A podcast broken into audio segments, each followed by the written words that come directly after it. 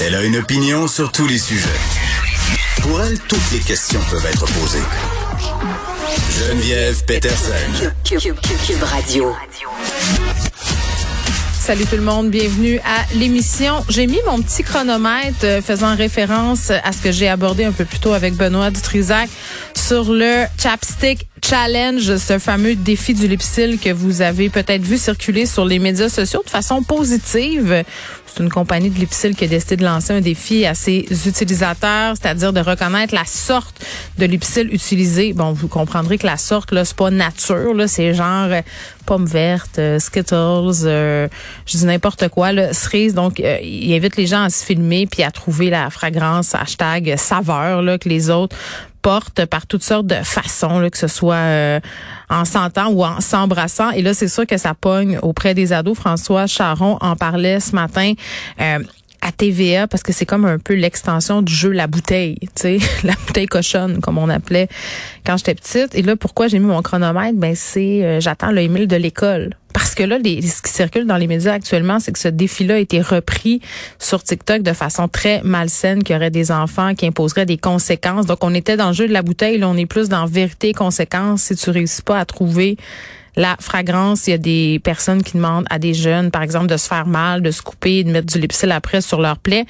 Puis euh, c'est pas drôle, là, ça arrive, je crois, vraiment pas à grande échelle. C'est pour ça que quand je vois tout le monde un peu se déchirer la chemise, ça me fait un peu rire.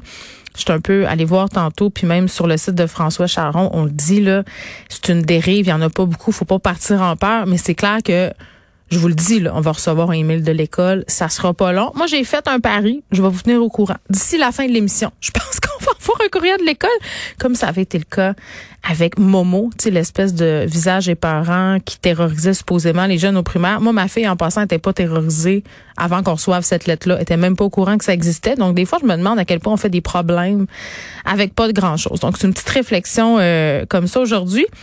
Faire un petit peu de suivi sur un sujet qu'on a abordé hier, projet de loi 32 sur la liberté académique. On a reçu euh, le président de l'Association des professeurs et des professeurs d'université, Monsieur Portugais, qui disait que dans l'état actuel des choses, euh, ce projet de loi-là, qui se déployait en 11 volets, était problématique et c'était vraiment un cas de le diable est dans les détails. Là. Ça aurait peut-être fait plus de mal que de bien finalement.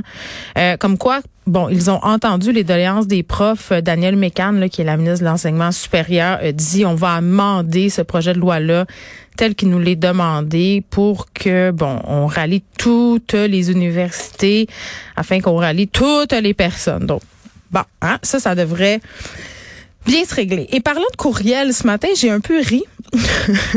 bon, non pas que ma boîte de courriel est drôle. Je recevais un communiqué de presse comme c'est le cas très, très souvent. C'est mon lot quotidien. On en reçoit des centaines.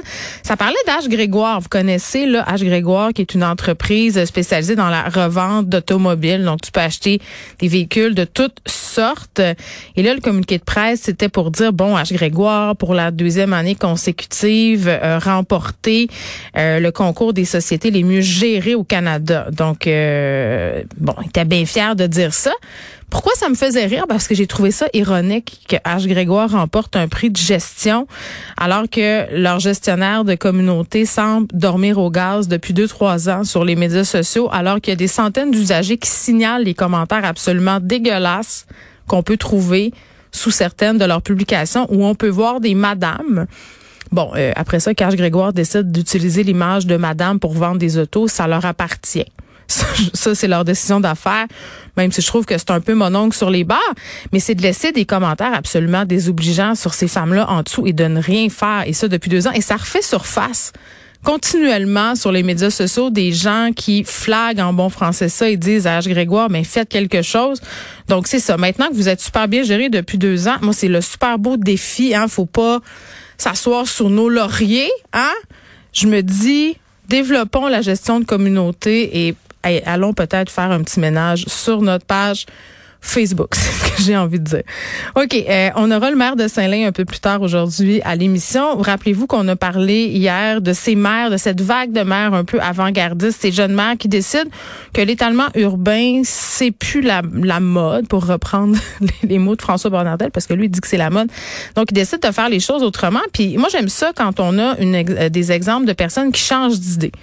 J'ai hâte d'y parler au maire de Saint-Lin parce que c'est ça. Lui, il a changé d'idée. Euh, c'est un ancien banquier, c'est toujours impliqué au niveau municipal et il a appuyé euh, toutes les politiques d'étalement urbain de Saint-Lin. Et là, depuis je dirais quelques mois, voire même quelques années. Bon, je vous dis pas que ça fait cinq ans, là, mais il a reviré son capot de bord. Il a dit on peut pas s'en aller comme ça, on peut pas faire ça pour plein de raisons. C'est pas une solution qui est scientifiquement viable, ni pour notre population, ni pour le développement économique de la ville de Saint-Lin. Donc, il revient sur à peu près tout ce qu'il a dit et euh, est en train de dire à la population de Saint-Lin qu'on va faire les choses autrement. Donc, on l'aura un peu plus tard à l'émission et surveiller ça aussi, une histoire très touchante Aube Savard, qui est une personne en situation de handicap, qui avait vraiment besoin de son médecin de famille pour gérer des douleurs, des douleurs qui l'empêchent de vivre. Ben, son médecin de famille est parti à la retraite et là, savez-vous quoi?